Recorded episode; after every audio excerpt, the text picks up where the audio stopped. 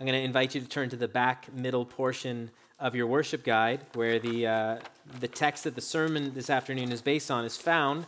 Uh, we are in the gospel or the good news according to Luke. Uh, this is a, a, carefully researched, organized, laid out first century document which details the life and ministry of Jesus Christ of Nazareth. It's based on uh, first century eyewitness accounts, other documents that were floating around at the time. Uh, and Luke wrote, he tells us why he wrote his gospel. He wrote it with uh, his readers in mind, both ancient and modern. And he says in chapter 1, he writes that you may have certainty concerning the things that you have been taught about Jesus. So Luke is writing this gospel so that your faith in Jesus would be strengthened, so that it would be built up. The gospel or the good news, the message that we'll hear over and over again as we go through Luke, is that uh, God Himself has entered into our world to overcome sin and all of its deadly effects. And that he's come into our world through Jesus Christ. And it's in his life, his death, and his resurrection um, that sin and death are finally overcome. Luke chapter 4, where we're in this afternoon, is the beginning of Jesus' public teaching ministry, where he announces this good news. So if you look at uh, the back middle portion, we'll have our reading. And Jesus returned in the power of the Spirit to Galilee and a report about him went out throughout all the surrounding country. And he taught in their synagogues, being glorified by all. And he came to Nazareth, where he had been brought up. And as was his custom, he went to the synagogue on the Sabbath day, and he stood up to read. And the scroll of the prophet Isaiah was given to him. He unrolled the scroll and found the place where it was written the Spirit of the Lord is upon me because he has anointed me to proclaim good news to the poor. He has sent me to proclaim liberty to the captives and recovering of sight to the blind, to set at liberty those who are oppressed, to proclaim the year of the Lord's favor. And he rolled up the scroll and gave it back to the attendant and sat down. And the eyes of all in the synagogue were fixed on him. And he began to say to them, Today, this scripture has been fulfilled in your hearing. And all spoke well of him and marveled at the gracious words that were coming from his mouth. And they said, Is not this Joseph's son? And he said to them, Doubtless you will quote to me this proverb Physician, heal yourself. What we have heard you did at Capernaum, do here in your hometown as well. And he said, Truly I say to you, no prophet is acceptable in his hometown. But in truth, I tell you, there were many widows in Israel in the days of Elijah, when the heavens were shut up three years and six months, and a great famine came over all the land. And Elijah was sent to none of them, but only to Zarephath, in the land of Sidon, to a woman who was a widow. And there were many lepers in Israel in the time of the prophet Elisha, and none of them was cleansed, but only Naaman the Syrian. When they heard these things, all in the synagogue were filled with wrath.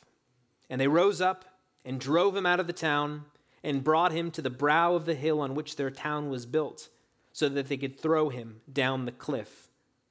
But passing through their midst, he went away. This is the word of the Lord. Thanks be to God. Let me pray for us again.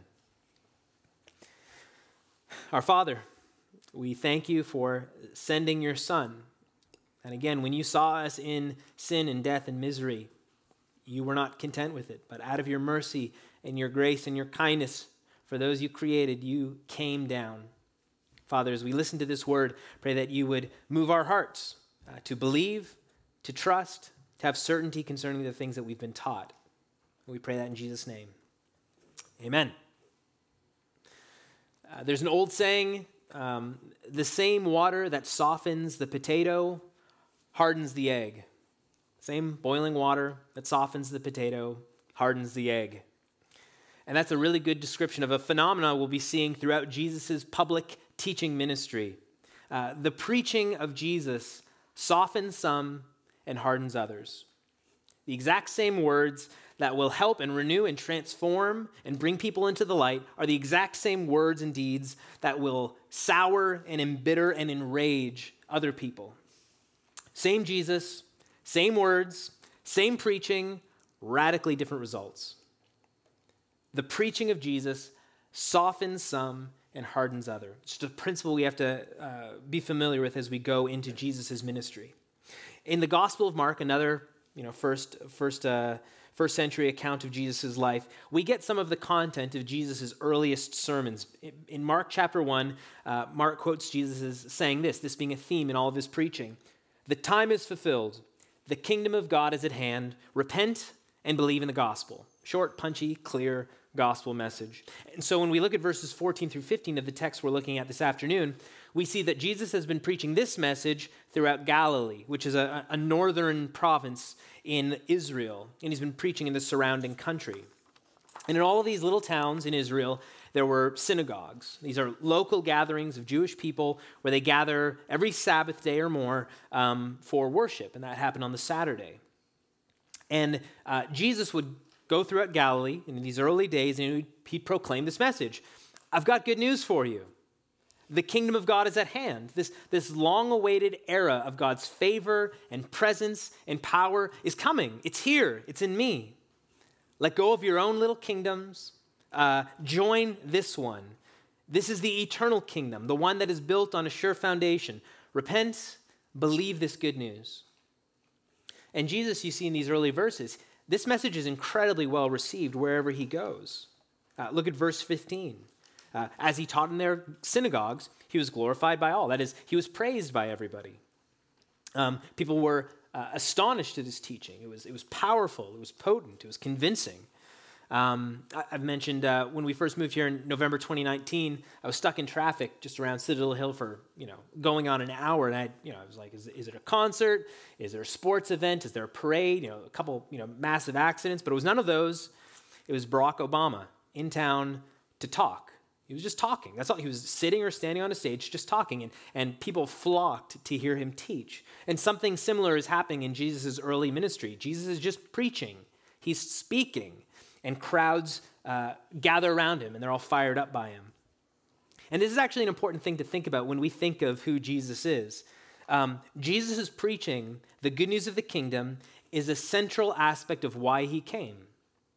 Uh, preaching the message of the kingdom of God is the bread and butter of Jesus' ministry. His preaching, or his, his ministry, as we'll see as we go through Luke, it's punctuated by other things, by miraculous healings, uh, by, by feedings of thousands of people, um, by you know really interesting one-on-one confrontations or conversations with individuals. Uh, climactically, of course, his public ministry will end with his crucifixion and his resurrection. But preaching, using words, telling people the truth about God and His Word, expressing the beauty of forgiveness and welcome for all, um, expressing the goodness of holiness. This is Jesus' MO. Uh, preaching is Jesus' standard operating procedure wherever he goes. It's the rule, not the exception. Uh, just later on in Luke chapter 4, we'll see this. Jesus um, does his first healings in the book of Luke. And uh, some of the people who are healed by him, they beg him to stay. Stay in our village. You know, we could use somebody like you. And this is what Jesus responds. He says, I must preach the good news of the kingdom of God to other towns as well, for I was sent for this purpose. As we consider who Jesus is, we have to, we have to consider this. Jesus is the preacher man. Um, he sends out his disciples to follow in his footsteps, to be preachers, to, to express with words the coming kingdom of Christ. This is what he tells his disciples at the end of Mark's gospel. He tells them, You too, you go into all the world and proclaim, preach the gospel to the whole creation. And this is why it's important for us to, to camp here for a minute. I think we often think of Christianity, we think of the church's ministry, uh, that action is better than words. What we really need in the church is less talk, more rock. Um, we imagine Jesus as somebody who primarily came to do stuff um, to be with people, to do good deeds, to heal, to be a model, to be an example of loving action. I think, especially recently, probably in the last couple of decades, the work of the gospel that the church has been entrusted with is seen as the work not of preaching, not of speaking up, but of working for justice and peace in our world. And maybe you've heard an expression which kind of, I think, summarizes this well preach the gospel, use words when necessary. It's kind of a marching call in the church. Now, what we see in the accounts of Jesus' life isn't Jesus primarily doing humanitarian work. though that is very good work. Rather, what we see Jesus doing is traveling around instructing people, preaching. Um, Jesus certainly cares about the physical needs of people, uh, but what we see him primarily focusing on is speaking and instructing. Now, what's fantastic if you are attentive to Jesus' preaching and instruction is that this good news creates a certain kind of person. It transforms the person who hears it into the kind of person who cares about justice and peace, the kind of person who will lay down their selfishness to serve the needs of others. The gospel transforms us. It's not just information that comes into our mind, it's a transformative, powerful element. It tells us that we are more selfish, more self interested than we ever thought possible, and yet we are more loved and more welcomed than we could ever dream of. And this good news, when it really sinks into our souls, it changes the kind of people that we are. It changes our priorities. When you really believe the message that Jesus is, is, is preaching here, the kingdom of God is at hand, repent and believe, you will be kind, become the kind of person that is concerned with God's coming kingdom, not your own. You will love your neighbors. You will love, your, love God uh, as you never have before. The theologian J.I. Packer, he sums it up this way the gospel does bring us solutions to problems of justice and peace, but it does so by first solving the deepest of all human problems the problem of man's relationship with his maker. And unless we make it plain that the solution to these former problems, justice and peace, depends on the settling of this latter one, we are misrepresenting the message of the gospel and becoming false witnesses of God. Did you get that? Only through preaching the gospel can we hear God's offer to our deepest problem, sin and death. And only when we first deal with this problem can we be formed into the kind of people, can we have the kind of church that goes into our world with love and service and mercy, fighting injustice and suffering wherever we find it. It's only when we get the gospel message right that we also get justice and mercy. If we neglect the gospel message and all of its sharp angles and difficulties, we may get temporary justice, and peace. We might get counterfeit versions of it, but we will never get the deep, ultimate, lasting peace that we in our world most desperately need. And so, this is what we'll see Jesus' public ministry is focused on preaching the gospel. And this preaching softens some and it hardens others. So, let's look closer at this preaching of Jesus. And really, this section in, in Luke 4 is a microcosm of all of Jesus' public ministry. We're going to see these same things happening over and over again in different contexts. Uh, so, this is, this is kind of the outline for this afternoon. Jesus preaches to give hope to the hopeless and salvation to the stranger, but provokes the proud. Jesus preaches to give hope to the hopeless and salvation to the stranger, but he provokes the proud. This is the first part. Jesus preaches to give hope to the hopeless.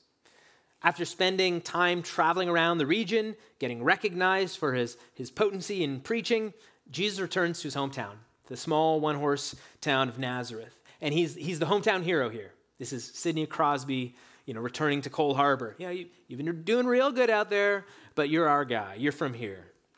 And so in verse 16, you can see that there. He returns to the place that he has been brought up in. And on the Sabbath day, again, this day of worship and rest, Jesus is invited to come to the local synagogue in Nazareth to preach. The text that's being read that uh, Saturday is from the 8th century BC prophet Isaiah, one of the major prophets in Israel's time. And if you look in verse 18, uh, you see that he, that he begins this reading. They didn't have books in those days. It was a giant scroll that you'd open up. Uh, I don't think there was chapter headings or verse numbers, and so you just kind of have to find where you were in Isaiah, looking line by line. And so um, the place in the text that he arrives in is Isaiah 61, and this is what it says. We'll just read it again in verse 18. The Spirit of the Lord is upon me, because he has anointed me to proclaim good news to the poor. He has sent me to proclaim liberty to the captives and recovering of sight to the blind to set at liberty those who are oppressed, to proclaim the year of the Lord's favor. First, I hope, I hope you heard the emphasis on preaching in that section in Isaiah. That's what the word proclaim means. Uh, he says, The Spirit of the Lord is upon me because he has anointed me, set me apart, he's called me to proclaim good news. He has set, sent me to proclaim liberty, uh, to proclaim the year of the Lord's favor. Uh, but, but here's the point of this look at the recipients of this good news it is the poor, it's the captive, the blind, and the oppressed. Why does Jesus preach the good news? Jesus preaches to give hope to the hopeless. The poor, the captive, the blind, the oppressed, or the bruised, they were, they're the most socially and religiously beaten up people in ancient Israel. They were dependent on the kindness and the mercy and the generosity of others for their very life. They, they couldn't work, they couldn't, they couldn't provide food or shelter or clothing, they had no income, they had no influence in society, they had no strength in themselves. Uh, they could not join temple worship, they were excluded from the people of God in worship. They had no prospects. They had no you know, bright future to look forward to. Uh, they, they had no hope fundamentally. And Jesus comes for these people. And he says, I've got hope for you. Though you are poor, I come to offer you inexpressible riches. Though you are captive to sin and death, I've come to set you free. Though you are blind, I will open your eyes to the glorious future that God has planned for you. Though you're oppressed, you're bruised, you're beaten up, you're battered by the weight of this life in our messed up world, freedom's just around the corner and it's found in me. Uh, the Anglican minister, J.C. Ryle, he says that knowing this reality of Jesus' ministry is just absolutely essential to our faith. He writes, It's good to know that Jesus is God. It's good to have your theological ducks in the row, to know that Jesus himself is the Son of God, to know that he's Lord, that he commands us, that we must obey what he says, that he's King. Uh, that we should follow his lead wherever he goes. But we must not rest there, he says. If we hope to be saved, we must know Jesus is the friend of the poor in spirit, the physician of the diseased heart, the deliverer of the soul in bondage. These are the principal offices he came to fulfill uh, on earth. Why does Jesus preach? He preaches to give hope to the hopeless. But second, Jesus preaches to give salvation to the stranger. Salvation to the stranger. Look at verses 20 through 21. All the eyes of the synagogue are locked on Jesus. They're fixed on him and the words that he's just spoken. And Jesus says, This scripture, written 800 years before my time, this section from Isaiah 61 is being fulfilled right here, right now. The hope that Isaiah wrote about 800 years ago, it is being ultimately fulfilled in your presence today in Nazareth, in this synagogue. And this is very hard for the synagogue to believe. Jesus may be like regionally famous, but he's just the kid who grew up around the corner to them. Um, there are people present in the synagogue who have known him since childhood, and they're like, Really? You? You're, you're the one that Isaiah was writing about?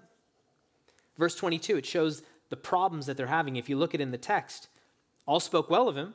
They marveled at the gracious words that were coming from his mouth, and they said, Is not this Joseph's son?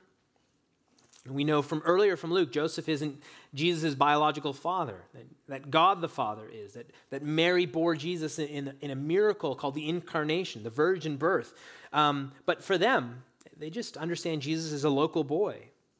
How could Jesus be the one that Isaiah wrote about? Wasn't he just the carpenter's son? Jesus responds to this form of doubt. If you look at verse 43, with a, a proverb, just a, a, local idiom that everybody knew Physician, heal yourself. Uh, and this is, see, seems to be what's happening in the text. The people in the synagogue seem to want Jesus to do something grand to prove who he says he is. Um, you know, they, have got their doubts, and in order for Jesus to overcome their doubts, he's got to prove to them something. You know, maybe do a miracle or a sign from heaven. It's not explicit here in Luke, but in the other Gospels, it seems before he ends up in Nazareth, he's in the region, and he does some miracles. And so maybe the people in Nazareth have heard that he's healed some, he's done you know, something miraculous. And so they say, okay, we want to see that too. Uh, we want you to do something that will overcome our doubts. But interestingly, Jesus, he will have none of it. Says a, a, a, prophet is never welcome in his own, in his own hometown. Uh, look at verses 25 through 27 for Jesus' response to this doubt. He goes back and he gives them two stories from the Old Testament. Uh, two times where the locals were left empty and the strangers were filled. Two different stories where the locals were left empty and the strangers were filled. In verse 25 through 26, he tells the story of a famine that happened uh, in ancient Israel, and he, he mentions the prophet Elijah. Elijah was sent by God to proclaim a message of, you guessed it, repentance and belief. Uh, this was a message that God hit with his people over and over again. Israel was in this time where they were straying from God, they were worshiping other gods. And when Elijah came with this message to repent and believe, they chased him away. They wanted none of God, they wanted none of this repentance. And so Elijah went to a town called Zarephath in the land of Sidon. And God visited salvation on the Sidonian widow. She was fed, uh, she was cared for during the famine, but not Israel. The same thing happened to Elijah's apprentice Elisha. In verse 27, Jesus tells the story of Elisha cleansing uh, what was a military figure, a man named Naaman, who was a Syrian. And Jesus makes the point. There were lots of Jewish people who had leprosy. Leprosy is referring to a, a variety of skin conditions. but Jesus makes the point. It was the stranger, the foreigner, Naaman, who got salvation, not the Israelites. The locals were left empty, the strangers were filled. Jesus is saying the exact same thing is happening right now here in Nazareth. The people you'd expect to receive salvation, his own people, are rejecting him. They want nothing to do with him. And so now, the, the most unlikely people, the strangers, will receive salvation. and we'll see this throughout Jesus' public ministry. The people who were despised and rejected in ancient Israel, tax collectors, prostitutes, lepers, widows, the poor, they flock to Jesus. They are filled. But the respectable people, the people with money and influence and power, with religious pedigrees, the priests, the elders, the teachers, what do they do? They scoff at Jesus. They reject him. They chase him out of town. And so they go empty. When talking to a, a, group of priests, of religious experts, and elders in Matthew 21, Jesus says this to them Truly I say to you, the tax collectors and the prostitutes go into the kingdom of God before you. So Jesus is preaching, listen, it gives hope to the hopeless. It brings salvation to the stranger, but also this his preaching provokes the proud. Jesus' preaching provokes the proud. Look at verses 28 through 30. When they heard these things, all in the synagogue were filled with wrath, or wrath, I think you could say. And they rose up and they drove him out of the town and brought him to the brow of the hill in which the town was built, so that they could throw him down the cliff. But passing through their midst, he went away. Jesus escapes in some, some way we're not told. For some in the crowd of the synagogue, no doubt Jesus' message was a longed for message of hope to them. They had had no reason for hope for a long time, and they hear these, these words from Isaiah 61 saying, Hope is here. They were a stranger, they, they had been rejected by the local uh, people. And so Jesus' message came as welcome news, as great news. But as we see here, for others, they heard a message that was just filled with insults and threats. The same water that, that softens the potato hardens the egg. The preaching of Jesus here softens some and hardens others. They hear Jesus saying very clearly that they too are like the Israelites back in Elijah's and Elisha's day. They too are just proud and rebellious people of old who will just chase away God's prophets. And they will too ignore God's call for repentance and faith. They too will be left empty and strangers, and the poor will be filled instead of them. And so, how do they react to this provocative message that Jesus is expressing? The most ironic act they act exactly like the rebellious, proud people of old. they just step into their shoes and do what these people have always done. They chase Jesus out and they try to kill him. If they're thinking, we're not like those people, Jesus, they did like the most bizarre thing possible to try to demonstrate that they weren't like those people. How do you test if somebody is proud? Here's one way you tell them they're proud, and then you see how they react. A proud person doesn't take kindly to being called proud. They will respond, You know, you've insulted me, right? Like, how dare you? Who are you to stand in judgment over me? Who do you think you are? Do you think you're better than me? The humble person the person who has been convicted that their, their pride is deadly to them, they feel its presence and its power working in them, how will they react to being told that they are proud? Well, humbly. They might say, I'm actually worse. I'm worse than you know. You've only seen my outward behavior. You have no idea what I think at night. You have no idea what I'm like in secret. You don't know how deep this pride goes. There's a saying that when you throw a rock into a pack of dogs, the one that barks is the one that you hit. And here, Jesus' is preaching hits. His preaching provokes the proud. And here's an application for followers of Jesus today Jesus requires of you, people who are called to go out with the same good news, to have both boldness and courage. If you want to be obedient to Jesus' call to share this great news with people, hope to the hopeless, salvation to the strangers, you too, at the same time, using the same words, will provoke the proud. This work of gospel ministry, of sharing the gospel with those who need it, requires boldness and courage. People will hate you for this message. It is unavoidable. Who could be more holy and kind and generous than Jesus Christ? And he is the one that people try to throw off a, off a cliff and who one day will crucify. Jesus says this. He says this to his disciples in John 15. If the world hates you, know that it has hated me before it hated you. Remember the word that I said a servant is not greater than his master. If they persecuted me, they will persecute you. And if you're like me, uh, you like being liked. Um, you don't like being thought poorly of by others. You don't want to seem ignorant and stupid and uncultured. Uh, you don't want to be misunderstood. You don't want to provoke people. But if that is your goal in life, you will never be able to obey the instructions of Jesus you will never open your mouth in a way that offers genuine hope and healing to people who desperately need it. Because the gospel, the real gospel of Jesus Christ, not only gives us good news, it, tells us some bad news about ourselves. It reveals that we are proud rebels that need forgiveness and welcome. Uh, if we never provoke anybody, then we may not be faithfully preaching the good news.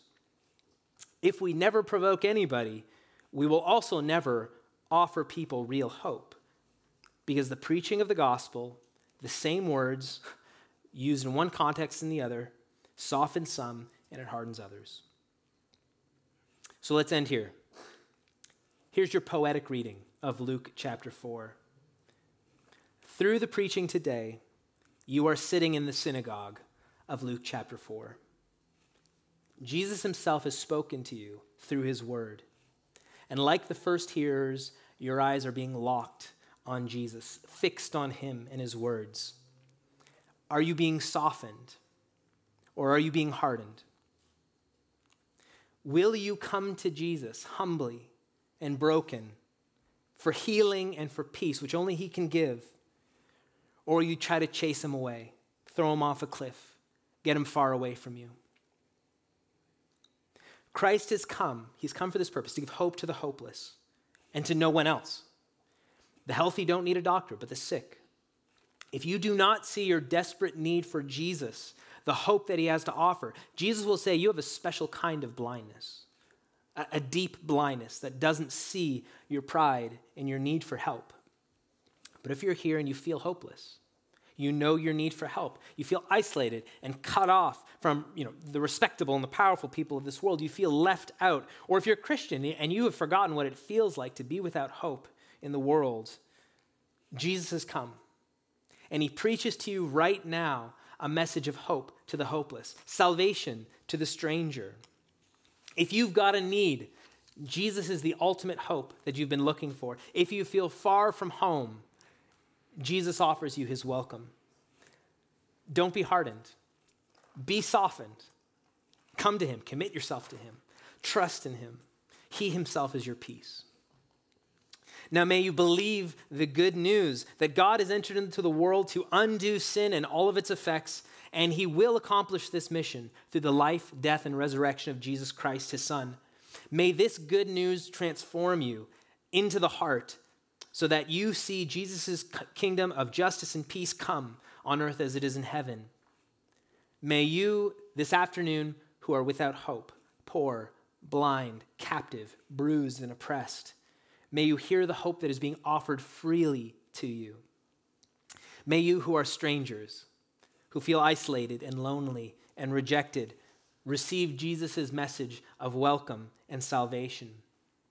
And may you, who are here, who are proud, who feel even now your heart being hard in some, be softened and humbled by this word and give yourself wholly to Jesus Christ, who is our peace. Let's pray. Father, it's a comfort to know for proud people like us that the same words that harden also soften. And so there is hope for the proud and for the hard hearted. There is no other message but this good news of Jesus Christ come for us that can soften our hearts. Pray that you would, by your Spirit, help us to receive this good news, that you would transform our lives, that our confession uh, would, be, would be deep, and that our hope for forgiveness would be sure, not because of what we have done, but because of what Christ has done. Amen.